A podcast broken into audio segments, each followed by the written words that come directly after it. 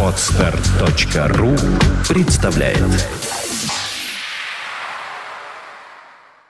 Свободное радио Компьюлента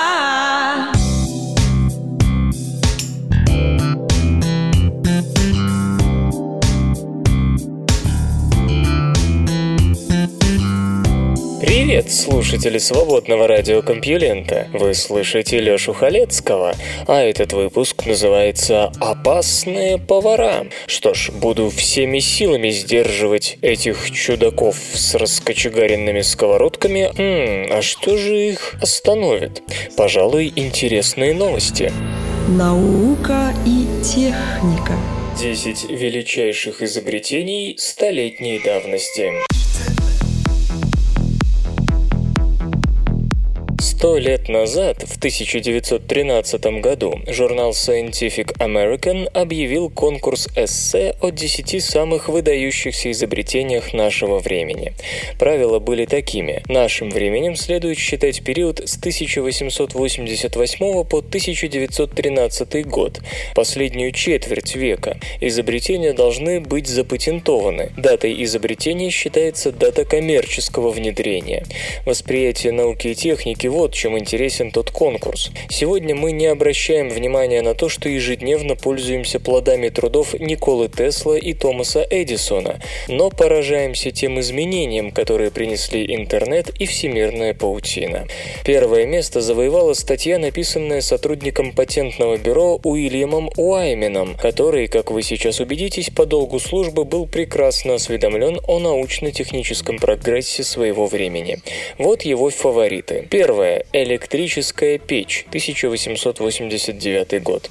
Клерк писал, «Это единственный способ промышленного производства карбида кремния, самого твердого искусственного вещества. Кроме того, электрический горн, по его словам, превратил алюминий из простой ценного в очень полезный металл. Кстати, цена упала на 98% и радикально изменил всю сталелитейную индустрию. Второе. Паровая турбина, изобретена Чарльзом Парсонсом в 1884 году, но ее производство налажено только через 10 лет, поэтому она и попала в этот список. Что и говорить, суда стали быстрее, упростилась выработка электричества. Третье. Автомобиль на бензине. Многие инженеры 19 века приложили руку к созданию самоходной телеги, но Уаймен отдал свое сердце двигателю Готлиба Даймлера, который был изобретен в 1889 году.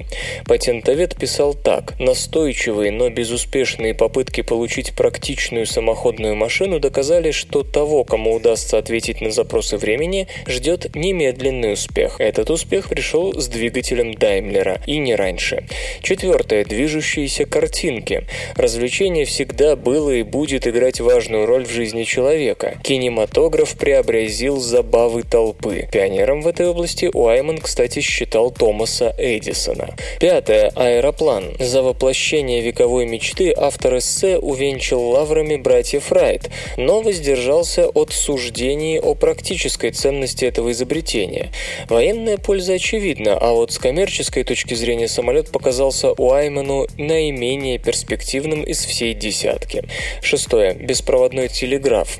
Системы передачи информации на большие расстояния существовали за сотни и даже, может быть, тысячи лет до этого, но по своей скорости они, конечно, не могли сравниться с тем, что сотворили Сэмюэль Морзе и Альфред Вейл, чью эстафету приняло радио. В области радиотелеграфии Уайман отдает первенство Гульельмо Маркони. Седьмое. Ционирование. Не надо морщиться, речь идет о процессе получения золота из руды. Золото – кровь торговли, писал Уайман. В 1913-м золото и впрямь считалось основой международной коммерции и национальных валют. Восьмое. Индукционный двигатель Николы Тесла. Это эпохальное изобретение несет главную ответственность за нынешнее повсеместное и растущее использование электричества в промышленности. До того, как электричество пришло в дома, генераторы переменного тока производили 90% электричества, использовавшегося предприятиями. Девятое. Липотип. Строка-отливная машина позволила издательствам, в основном газетным, набирать и печатать тексты намного быстрее и дешевле. Эту революцию можно сравнить с изобретением собственно печати печатного пресса. Мы почти перестали использовать бумагу, поэтому уже не помним об этом важнейшем событии в технической истории человечества. Десятое. Электрическая сварка Элиху Томпсона, одно из тех изобретений, которые подарили нам поточное производство. Заводы стали работать быстрее, появилась возможность выпуска более сложных устройств, в том числе для нужд самого производства. А вот подход читателя, занявшего второе место, был более философским. Кем работал Джордж Доу, неизвестно. Жил он в том же городе, что и Уайман, в Вашингтоне. Может быть, тоже имел какое-то отношение к патентам. Итак, первое. Электрическая фиксация атмосферного азота. В XIX веке природные источники удобрения скудели, но появились искусственные, и развитие сельского хозяйства продолжалось. Второе. Консервация сахаросодержащих растений. Первооткрывателем метода сушки сахарного тростника и сахарной свеклы для последующей транспортировки считается Джордж Макмаллен из Чикаго. Сахарное производство стало более эффективным, и поставки сахара начали расти не по дням, а по часам, словно талия сладкоежки. Может быть, это одно из тех изобретений, без которых человечество смогло бы обойтись? Конечно, нет. Макмаллен не виноват в том, что кто-то не тренирует силу воли. Третье. Быстро режущие стали. Инструменты, изготовленные путем добавления в сталь вольфрама, режут на такой скорости, что раскаляются до красна, однако не теряют в твердости и не тупятся. Доу считал появление таких сплавов революцией. Действительно, почему нет? Четвертое. Лампа с вольфрамовой нитью. Очередной успех бурно развивавшейся химии. После того, как вольфрам заменил углерод, создание лампочки посчитали завершенным. Действительно, только сейчас мы переходим на флуоресцентные, которые в четыре раза эффективнее. Пятое. Самолет. Доу добавляет в число лауреатов имя Сэмюэля Лэнгли. Шестое. Паровая турбина. Как и выше, турбина заслужила упоминание не только тем, что в ней применяется пар в качестве основной движущей силы, но и за то, что она помогает вырабатывать электричество. Седьмое. Двигатель внутреннего сгорания. Доу прославляет Даймлера, Форда и Дурие. Про Даймлера я уже рассказал. Генри Форд в 1908 году наладил производство модели Т, которая была очень популярна и в 13-м, а Чарльз Дурие в 1896 выпустил один из первых коммерчески успешных автомобилей на бензине. Восьмое. Пневматическая шина. Железные дороги должны были уступить место автомобилю. Что рельсы сделали для локомотива, то пневматическая шина сделала для автомобиля, освободив его от рельсов. Доу снимал шляпу перед Джоном Данлопом и Уильямом Бартлетом, каждый из которых внес немаловажный вклад в появление современных автомобильных и велосипедных шин. Девятое. Беспроводная связь. Именно Маркони, по мнению Доу, сделал беспроволочный телеграф коммерчески выгодным. Доу отмечает также, что беспроводная связь создавалась прежде всего в коммерческих целях, но мимоходом повлияла и на социальные связи. Это справедливо и для всемирной паутины, кстати. Десятое. Наборные машины. Исполинской ротационной печатной машине был по силам выпуск огромного количества материала, но набор клише сильно отставал. Линотип и монотипия решили эту проблему. Редакторы журнала не поленились посчитать, какие изобретения чаще всего упоминались в списках конкурсантов. Безоговорочным лидером оказался беспроволочный телеграф, который фигурировал в 97% эссе. За ним последовали аэроплан 75%, рентгеновский аппарат 74%, автомашина 66% и кинематограф 63%. Остальные сильно отставали. Железобетон и фонограф встречались в 37% писем, лампа накаливания в 35%, ну и так далее. Обратите внимание, казалось бы, именно возможность полета должна была поразить воображение современников, но самолетов в небе было еще очень мало, тогда как радиотелеграфия процветала. Свободное радио Компьюлента. Найден простой способ создания нано-алмазов при комнатной температуре. Сказать, что наноалмазы – интересный материал, значит сильно преуменьшить. Дело не только в том, что они тверже алмаза и имеют сходные параметры прочности при большей стойкости к износу. Вот главная тонкость. С их помощью можно создавать наноповерхности, механические характеристики которых в принципе нереализуемы для обычного алмаза. Как вы уже догадались, небо вокруг не в наноалмазах не только потому, что они очень маленькие, но и в силу далекого от простоты высоты технического процесса получения. Берете фуллерен, который тоже не прост и не дешев, и сжимаете его до десятков гигапаскалей, а то и нагреваете до 1000 кельвинов. Трудно представить, что так можно поиметь нечто с умеренной стоимостью. Даже использование графита не меняет ситуацию, поскольку требует взрывных процедур, позволяющих достичь нужных давлений и температур. Но ЧУ, материаловеды из Западного резервного университета Кейза попробовали получить наноалмаз по сути при комнатной температуре, много ниже 100 градусов по Цельсию из обычнейшего этанола, служащего в данном случае источником углерода. И ведь получилось. Это несложный процесс. Пары этанола при комнатной температуре и давлении превращаются в алмазы. Доходчиво повествует ведущий автор исследования Махан Санкаран. Мы пропускаем газ через аргоновую плазму, добавляем водород для предупреждения возникновения дефектов в итоговых алмазах, и оттуда выходят алмазные наночастицы. Собрать такую установку можно почти в любой лаборатории. Что особенно важно, низкая температура процесса, а применяемая микроплазма сравнительно холодна, позволяет не плавить пластиковые поверхности, но создавать на них наноалмазы. То есть возможно получение пластиков с алмазным покрытием, при этом сравнительно недорогим и исключительно устойчивым к износу. Наконец, сообщается, что осаждение наноалмазов из паров этанола протекает спокойно и дает наноалмазы весьма близких размеров от 2 до 5 нанометров, что резко отличается от выхода обычных методов, когда из-за варьирующихся давлений и температур в разных точках камеры получаются алмазы разнообразных размеров и форм, которые потом приходится долго сортировать. Как подчеркивают авторы, помимо износостойких пластиковых поверхностей, гибкой электроники и новых имплантатов, их способ поможет в понимании процессов, происходящих в далеком космосе. И холодная плазма, и водород, и даже спирты чаще встречаются в этих небесных высях, что с учетом описанного выше метода получения наноалмазов может говорить в пользу именно такого сценария образования экзотического на Земле и часто наблюдаемого в космосе лонсдейлита, гексагонального алмаза. Именно он был вторым по распространенности видом алмазных кристаллов, полученных экспериментаторами, а впереди обычный кубический кристалл с выходом около 50%. Сегодня материаловеды работают над масштабированием своей технологии и вариантами ее коммерциализации. Причем речь идет не только о промышленном применении. Так наноалмазы уже показали себя при доставке лекарств к раковым клеткам. В отличие от других перевозчиков, они не вызывают защитной реакции организма, которая чаще всего сводит на нет химиотерапию. Оттого их таланты могут иметь здесь огромное значение, причем в самом обозримом будущем. Железо и гаджеты, ты, ты. Копенгагенское колесо. Новый взгляд на умные электровелосипеды.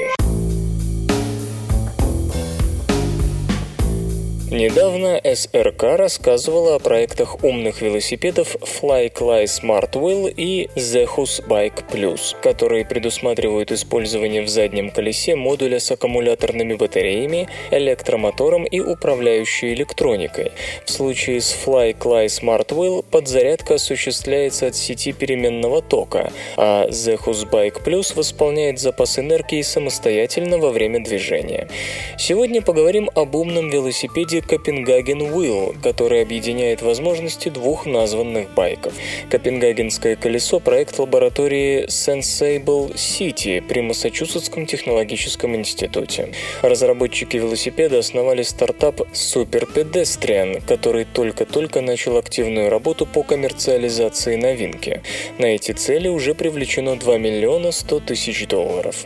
Итак, что же представляет собой Копенгаген Wheel? Как и в случае с Fly Clay Smart Wheel, и Zehus Bike Plus в заднее колесо интегрирован специальный модуль с небольшим электромотором, блоком аккумуляторов, набором разнообразных сенсоров и электронной схемой управления. Энергия запасается батареями во время движения без нагрузки, например, по склону, а также в результате рекуперативного торможения. Благодаря датчику крутящего момента байк определяет, когда велосипедисту требуется поддержка и активирует электромотор. Это облегчает нагрузку при езде езде в гору или наборе скорости. Работа системы управляется посредством Bluetooth-связи со смартфоном при помощи мобильного приложения. Через него можно задавать параметры включения электропривода, блокировать систему, просматривать статистику и прочее. Платформа Copenhagen Will предусматривает развитую социальную составляющую. Интегрированные сенсоры собирают информацию об уровне окружающего шума, температуре, влажности, содержании угарного газа и состоянии дорожного покрытия. Эти сведения затем могут быть сопоставлены с картой местности для планирования поездок в наиболее подходящих условиях, скажем, с наименьшим уровнем шумового загрязнения.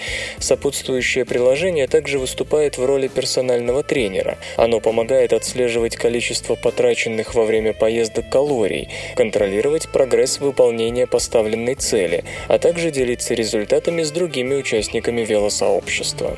Собранные во время поездок данные о состоянии окружающей среды могут быть предоставлены общественным организациям с целью улучшения экологической обстановки. Компания Super Pedestrian намерена предоставить коммерческий вариант Copenhagen Will в ноябре. Информации о цене умного байка с социальным функционалом пока нет. Вслух и с выражением читаю стихотворение. Наталья Бурова однажды привалившись к шалашу.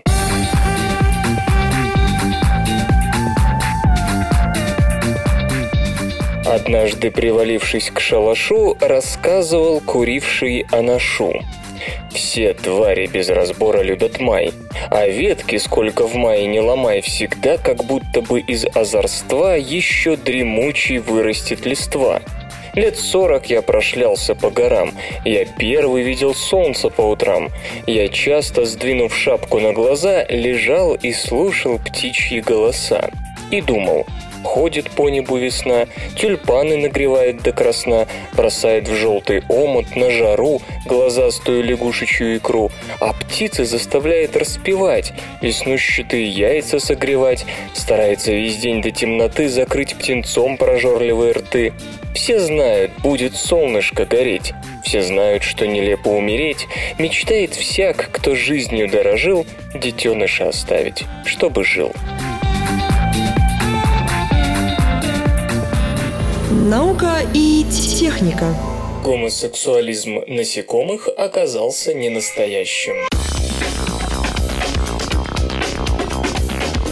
Наверное, кому-то это покажется шокирующим, но природа уже давно занимается пропагандой гомосексуализма. Соответствующее поведение можно наблюдать среди птиц, млекопитающих, рыб, насекомых и пауков.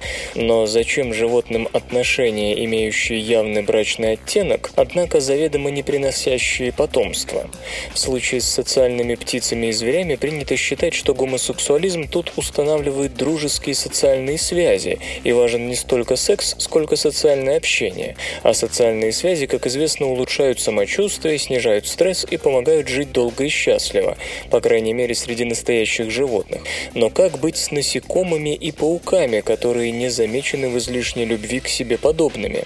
Тут было принято объяснять гомосексуальные действия самцов тем, что они служат игровой репетицией. Отточив брачные повадки друг на друге, самцы с большей вероятностью обольстят самку. Эта же гипотеза часто применяется и в отношении отношении птиц с млекопитающими.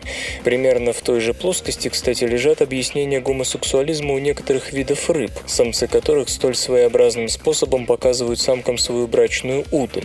Однако Инан Шарф из Тель-Авивского университета Израиль и его коллега Оливье Мартен из швейцарской высшей технической школы Тюриха, проанализировав поведение более чем сотни видов насекомых и пауков, пришли к выводу, что с членистоногими теория брачных тренировок тренировок не работает. И не работает она прежде всего потому, что стоимость таких тренировок очень высока. Самец тратит время, силы и сперму на заведомо бесполезное дело, увеличивая для себя риск пораниться, а спаривание у насекомых часто травмоопасно.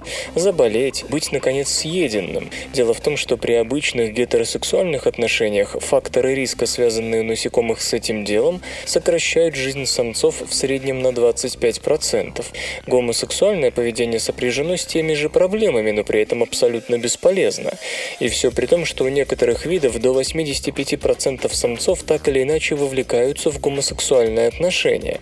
И исследователи предлагают этому простое объяснение. Самцы попросту путают своего брата и самок. Да-да, у насекомых есть весьма изощренная система феромонов, но представим себе самца, который повидался со многими самками и на котором остались феромоны последних. Вот другие самцы и смотрят на него с особым прищуром. В иных случаях самцы и самки могут быть настолько похожи друг на друга, что пока что называется не попробуешь, не поймешь, кто перед тобой. Почему же самцы насекомых и пауков не научились точнее отличать самок от самцов? Потому что быть отвергнутым самкой оказывается более невыгодно, чем нежели по ошибке спариться с мальчиком.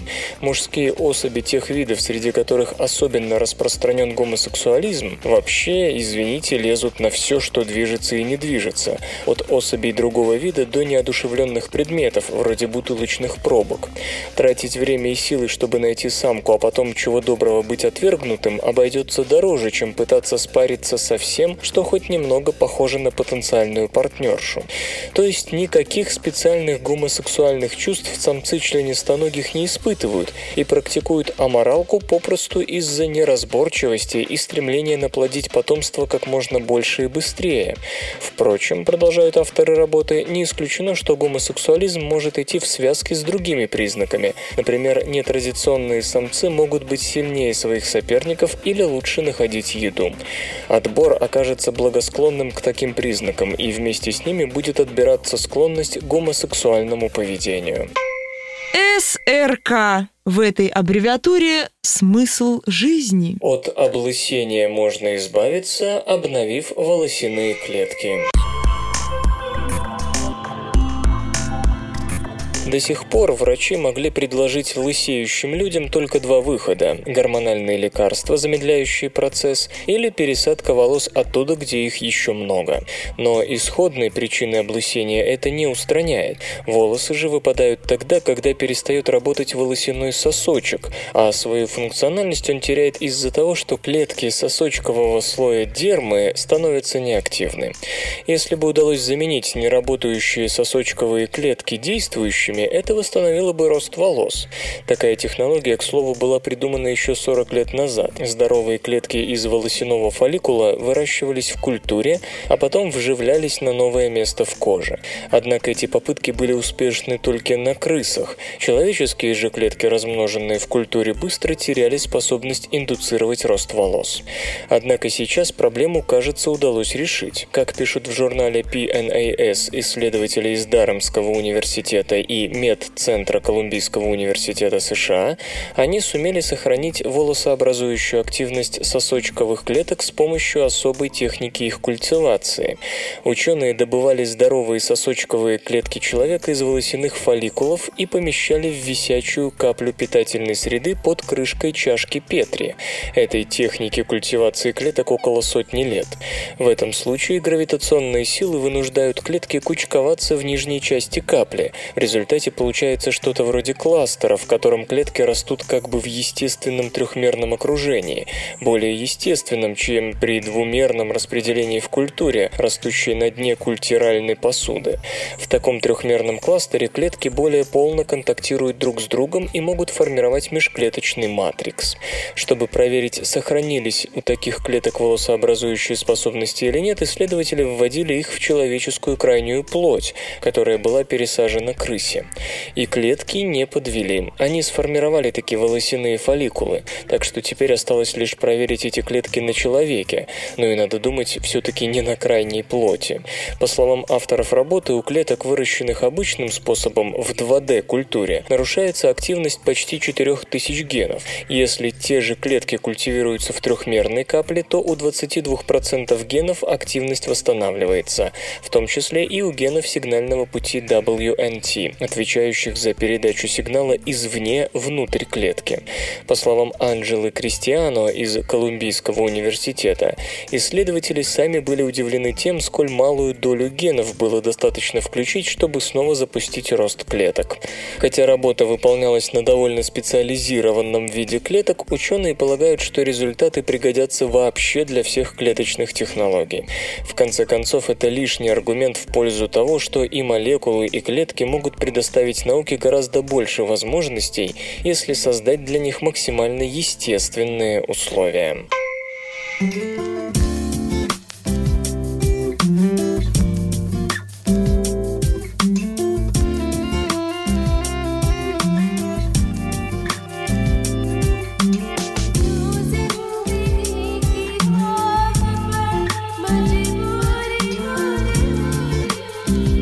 Эфире группа «Бензобак» с песней «Все решено». Ты позабыла обо всем, что было между нами. Теперь уж смыто все дождем, размыто все слезами. А это значит силуэт, я твой не вижу четко. Я ослепни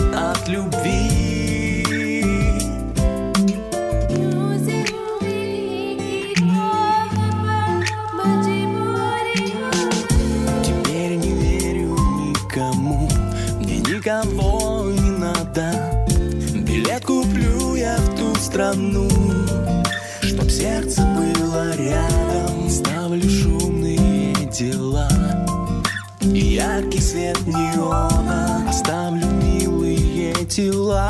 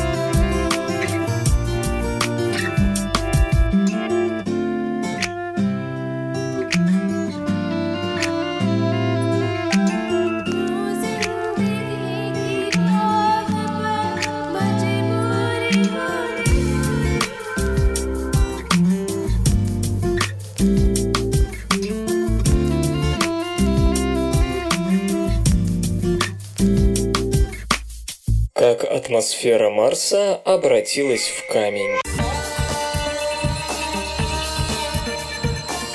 Сегодня существование в марсианском прошлом более теплого климата – общепризнанный факт. Хотя, казалось бы, и это, и следы водных потоков на поверхности должны приводить в недоумение, ведь 4 миллиарда лет назад, когда эти самые потоки были в силе, молодое Солнце светило на десятки процентов слабее. Но, по всей видимости, никакой загадки в этом нет. Атмосфера четвертой планеты нынче в 100 раз разреженнее земной и в сотни раз уступает газовой оболочке того же Титана, где гравитация куда слабее марсианской. Очевидно и то, что некогда атмосфера Марса также в основном состояла из углекислого газа, но была радикально плотнее и обеспечивала парниковый эффект, достаточный для существования гидросферы. Все изменилось примерно 4 миллиарда лет назад. Температура упала, гидросфера стала мерзлотой. Почему? Считается, что из-за потери атмосферы диоксида углерода. Вот только как именно он был утрачен? Тем Тим Томпкинсон и компания из Шотландского центра исследования окружающей среды взялись снять все вопросы при помощи метеорита Лафайет из группы нахлитов. Сей образец с четвертой планеты сформировался из расплавленной породы примерно миллиард триста миллионов лет назад и около 11 миллионов лет назад был выбит с поверхности Марса мощным ударом некоего тела. Хотя со времени его открытия в 1931 году он неоднократно подвергался исследованиям, в этот раз фокус сместился на сидерит, карбонат железа. Установлено, что этот минерал в составе метеорита был образован при карбонизации, взаимодействии воды и углекислого газа марсианской поверхности со скальными породами, содержащими оливин.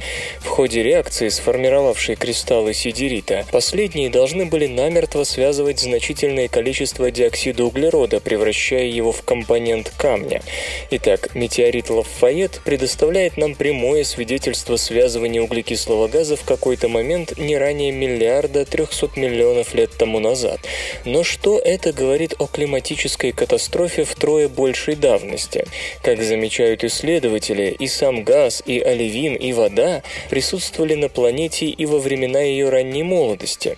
Таким образом, реакция, сформировавшая Лафайет, вполне могла происходить более 4 миллиардов лет тому назад, что объясняло бы переход климата от теплого и сравнительно влажного к сухому и холодному, с резкими перепадами температур. Подчеркну, что подобный процесс происходит и на Земле, хотя и недостаточно интенсивно для аналогичного превращения в пустынный мир. Таким образом, остается вопросом лишь то, почему на четвертой планете карбонизация шла настолько эффективнее, чем на третьей, и нет ли каких-то особых механизмов, способных регулировать скорость таких процессов. Ну а Тим Томпкинсон обращает наше внимание на то, что интенсивное связывание парниковых газов скальными породами намекает на возможность использования землянами сходного механизма для избежания перегрева планеты. Железо или гаджеты. Продемонстрирован винчестер на миллион лет. Сегодня вряд ли кого-то удивишь двухтерабайтным винчестером, но с долговечностью мы пока не так далеко ушли от технологий полувековой давности.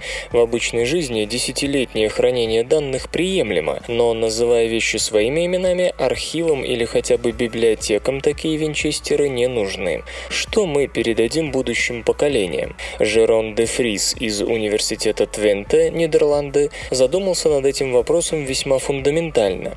Лучший способ способ добиться долговечности, решил он, использовать в качестве носителя систему, которой для изменения состояния потребуется энергия. Лучше много энергии, дабы для замены каждого записанного нуля на ошибочную единицу и наоборот, процессом старения требовалось куда больше усилий, и даже уравнение Аррениуса не позволило бы информации заметно деградировать быстрее, чем за миллионы лет. Задумано, сделано. Ученые взяли диск из вольфрама, покрытый покрыты слоем нитрида кремния. У металла, использованного для винчестера, очень низкий коэффициент теплового расширения, то есть даже значительные колебания температур слабо повлияют на изменение его размеров. Ну а неплохие механические качества нитрида кремния, как и его низкий коэффициент теплового расширения, эффективно защитят поверхность от случайных повреждений, не мешая при этом считыванию. Кодирование информации было простеньким. Использовался QR-код с шириной линий в 100 100 нанометров. Чтобы проверить устойчивость информации к процессам старения, диск нагревали. Согласно уравнению Аррениуса, старение диска за 1 час при 445 кельвинах должно быть равным старению того же диска при комнатной температуре за миллион лет. Разработка с честью прошла испытание, практически не показав старения. Подняв температуру до 848 кельвинов за час, исследователи довели образец до потери значительной части информации. Однако такие условия воспроизводят уже далеко не миллион лет, так что новый носитель информации следует признать исключительно долговечным по любым меркам. Собственно говоря, он способен прожить дольше, чем прожил род Homo. Достижение не самое тривиальное, о чем можно судить хотя бы на примере нашей с вами истории. И вот вам авторский вывод. Для текущих нужд записывания информации в интересах относительно близкого будущего этого более чем достаточно. Конечно, есть вынести вопросы, что будет с диском при попадании метеорита, взрыве ядерной бомбы или хотя бы энергичном пожаре. Вспомним, к примеру, не такое уж давнее происшествие с Александрийской библиотекой. Наконец, сам по себе QR-код не снимает проблему читаемости информации, законсервированной с его помощью. А в случае вымирания соответствующих языков наши потомки упрутся в очередную рукопись Войнича или письменность острова Пасхи. Определенно есть над чем еще поработать, товарищ Дефрис, но вы хотя бы начали движение в нужном направлении.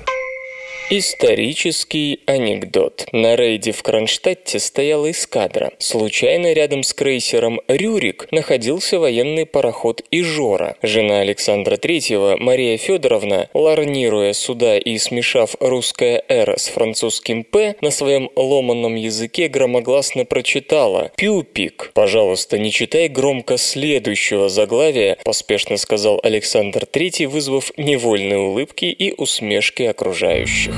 Наука и техника. Может ли наука объяснить эстетическое чувство? Невозможно предугадать ответ на вопрос о любимом художнике. Мы относимся к искусству по-разному, и это прекрасно. Но почему? Почему у каждого свои эстетические предпочтения? Очевидно, во многом наши вкусы определяются культурой, окружением. Играет ли какую-то роль биология? Исследования последних лет показали, что черты характера, уровень интеллекта, выбор пищи – все это в некоторой мере определено генетически. Недавно на натуралисты добрались и до изобразительного искусства. Появилась так называемая нейроэстетика. Чем она радует нас грешных, рассказывают две только что вышедшие из печати книги. Нейроэстетика исходит из того, что методы визуализации деятельности мозга позволяют видеть, какие области активизируются при восприятии произведений изобразительного искусства, и тем самым сделать выводы об участвующих в этом познавательных процессах.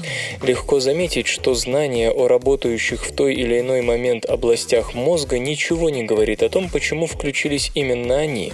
Невролог из Пенсильванского университета Анджан Чатерджи в книге «Эстетический мозг» пытается объяснить наши предпочтения, прибегая к помощи не только визуализации мозга, но и эволюционной психологии, которая, в свою очередь, вскрывает подноготную нашего поведения, обращаясь к истории эволюции.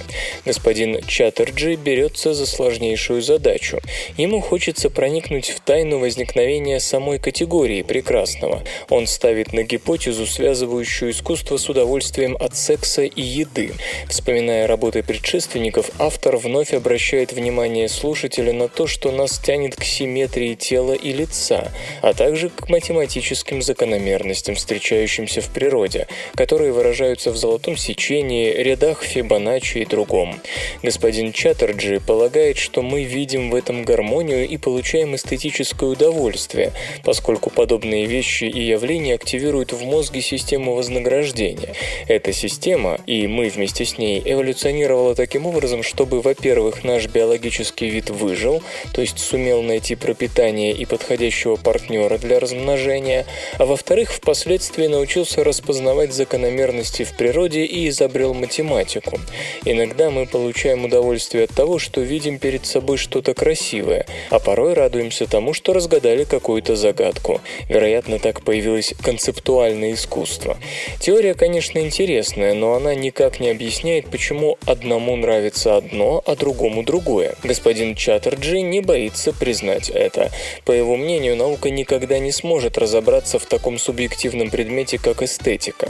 К тому же книга страдает традиционной болезнью работ по эстетике. В ней смешиваются эстетика и искусство. Эстетически эстетическое чувство, как известно, вызывает далеко не только искусство. Мы видим красоту или уродство во многих вещах, в том числе в творениях природы и человеческих поступках. Объясняя возникновение эстетического чувства, нелегко перекинуть мостик к причинам появления искусства как такового. Кроме того, эволюционная психология – штука отчаянно спорная. Специалисты в этой области предлагают самые разные, порой совершенно противоположные объяснения одних и тех же явлений, весьма слабо подкрепляя подкрепляя свои измышления данными истории. И это понятно, невозможно отправиться в прошлое и записать на видео жизнь Люси со товарищем. Поэтому непонятно, почему следует держаться одной теории и отбрасывать другую. Наверное, честнее ограничиться заявлением, что мы попросту не знаем, как эволюционировало поведение человека и его предков, за исключением самых общих допущений, основанных на археологических находках и наблюдениях за приматами. Но я упомянул еще одну книгу. Действительно, Артур Симамура из Калифорнийского университета в Беркли пишет более интересные вещи. Его «Переживание искусства» тоже предлагает теорию, модель ISK. Автора интересует, как замысел, intentions, отсюда буква I, трактуется зрителем на уровне чувств, знаний и эмоций, sensations, knowledge, emotions, SKE. Переживание искусства – это не только чувственное восприятие. Мы смотрим на произведение сквозь очки культуры, индивидуального опыта и того, что нам известно о художнике. Итоговое целое больше суммы своих частей. Все это нам хорошо известно по работам философов Баумгартна, Канта, Гюссерля, Гартмана. Книга интересна прежде всего многочисленными примерами экспериментов, подтверждающих интуицию мыслителей. Взять хотя бы читающую даму Питера Янсена Эллинги. В западной культуре принято рассматривать картину слева направо. Вспомните интерьеры Вермеера «Окно всегда слева». Первым делом зритель видит женщину с книгой. Именно таким, очевидно, и был замысел живописца. Но если отзеркалить картину, взгляд зрителя упадет первым делом на сброшенные туфли. Эстетический опыт окажется совсем другим. Или вот еще один хороший пример открытия в эпоху возрождения античных трудов по физике света привело к появлению перспективы. Сегодня плоская средневековая живопись кажется нам несколько уродливой, потому что мы убеждены, рисовать надо так, как Леонардо, а не иначе. Кстати, неприятие авангардистских течений в искусстве коренится в ригоризме аналогичного толка. Изображение должно быть реалистичным, хотя с чего бы это? Нетрудно догадаться, к какому выводу приходит господин Симамура. Наши эстетические предпочтения обусловлены опытом, и если нам больше нравятся симметричные лица, а оттенки голубого больше коричневых и желтых, то причину следует искать в том, что мы привыкли созерцать в своей жизни. Возможно, если каждый из нас как следует углубится в себя, есть шанс понять, почему один пронизан линиями Кандинского, а в зрачке другого не вечерний свет Чурлениса. СРК не делает новости, оно их сообщает. Активный камуфляж. Теперь и для инфракрасных камер. Федерико Капассо с коллегами из Гарвардской школы инжиниринга и прикладных наук США поместил маскируемое специальным покрытием устройство на нагревательную плиту, после чего наблюдал за ростом температуры объекта при помощи инфракрасной камеры. По мере роста температуры с 60 до 74 градусов по Цельсию все шло как обычно, то есть нагреваясь, тело выглядело для камеры все более и более красным. Однако после 74 градусов интенсивность наблюдаемого нагрева стала снижаться и на 80 градусах упала ниже, чем была при 60. Ну а при 85 тело стало казаться даже более холодным. Процесс был полностью обратимым и неограниченно повторяющимся. Что за покрытие обеспечило столь странные результаты? Использовалась очень тонкая пленка оксида ванадия, материала, который резко меняет свои свойства при нагреве. При комнатной температуре чистый оксид ванадия диэлектрик. Чуть горячее, и он превращается превращается в металл, хорошо проводящий электричество. Разумеется, при таком переходе оптические свойства материала тоже меняются, и это намекает на возможность его применения в качестве элемента для метаматериалов. Переход оксида ванадия от диэлектрического состояния к проводящему был открыт 54 года назад, но практические итоги работы с материалом долгое время не впечатляли. Причина? В кристаллах стресс от перехода из одного состояния состояние в другое создавал поверхностную трещину, что делало сколько-нибудь крупные предметы из него непрактичными. Недавние успехи в синтезе материала позволили создать особо чистые образцы тонкопленочного оксида ванадия, который, похоже, наконец-то позволит активно использовать его неординарные свойства. Благодаря этим стабильным образцам мы теперь знаем, что легкие изменения, вносимые в материал, способны резко менять наблюдаемые оптические феномены, рассказывает ведущий автор работы Михаил Кац. Внося искусственные включения или дефекты при контролируемом процессе допирования, модифицирования или деформации материала, можно получать широкий спектр интересных, важных его разновидностей с заранее программируемым поведением. Так, допирование оксида ванадия вольфрамом привело к снижению температуры перехода диэлектрик-металл. Менялись и оптические свойства, помните? А спектр температур, при которых наблюдаются упомянутые необычные эффекты, значительно расширился. Исследователи уверены, что на этом базисе в обозримые сроки можно создать покрытие для транспортных средств, которое позволит им мимикрировать подобно хамелеону, подстраиваясь под температуру окружающей среды с минимальной корректировкой реальной температуры поверхности. Это куда практичнее, нежели нынешние методы теплового камуфляжа, часто использующие реальный подогрев и охлаждение транспортного средства, что к тому же невозможно, если вы движетесь. Другим потенциальным применением может стать скрытый от посторонних глаз инфракрасный маяк. С помощью метаматериалов на оксиде ванадия можно создавать управляемо меняющие сигналы, видимые инфракрасной камере и незаметные в оптическом диапазоне. Наконец, поскольку тепловое излучение уносит тепло, регулировка его потери поверхностями с такими метаматериалами позволит поддерживать заданную температуру для тех или иных объектов, среди которых может быть как наземная техника, так и космические спутники. Интернет и связь. Мобильные сети 5G. Базовые станции в домах и автомобилях. Еще далеко не во всех крупных городах развернуты сети четвертого поколения LTE, а телекоммуникационные компании уже вовсю строят планы в отношении сервисов пятого поколения 5G. К примеру, японская NTT Docomo полагает, что запуск таких сетей станет возможен в 2020 году. По сравнению с LTE, они обеспечат стократное увеличение скорости передачи данных и тысячекратный рост пропускной способности. Исследователи исследователи из Технического университета Чалмерса, Швеция, рассказали, какие инфраструктурные изменения могут потребоваться при внедрении 5G технологий. Для начала немного статистики. В 2012 году количество сотовых абонентов, владельцев смартфонов, составляло миллиард двести миллионов. К 2018 году их число по прогнозам вырастет до 4,5 миллиардов. Мобильный трафик в период между первыми кварталами 2012 и 2013 года увеличился вдвое, а к концу 18-го подскочит еще в 12 раз.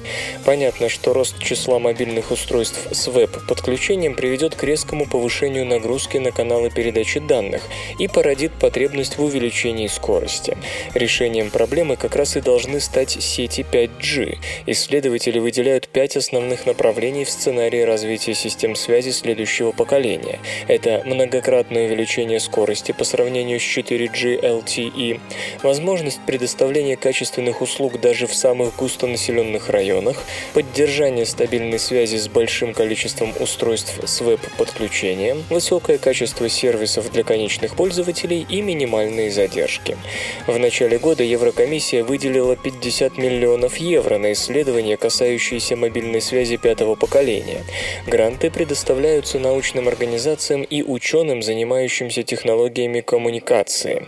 К примеру, участники проекта METIS Mobile and Wireless Communications Enablers for the 2020 Information Society, в котором задействован технический университет Чалмерса, получили 16 миллионов евро.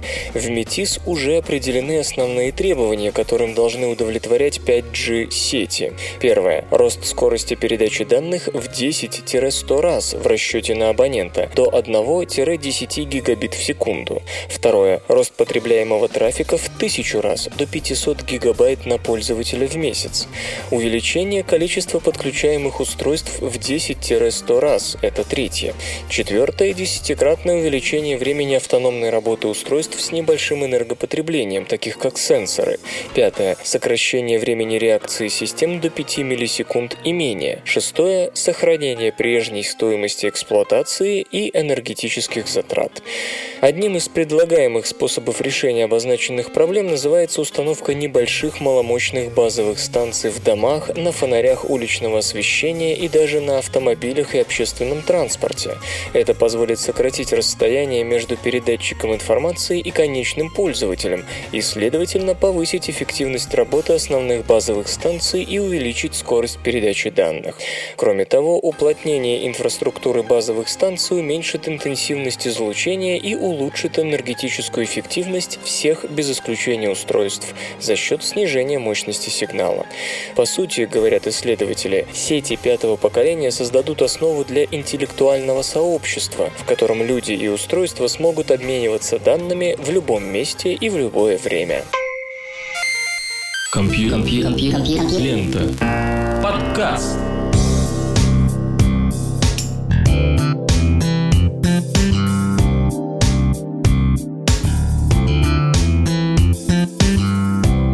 Выпуск под названием «Опасные повара» завершен. Вы слышали Лешу Халецкого, «Свободное радио Компьюлента» и «Песенка». Свободное радио Компьюлента.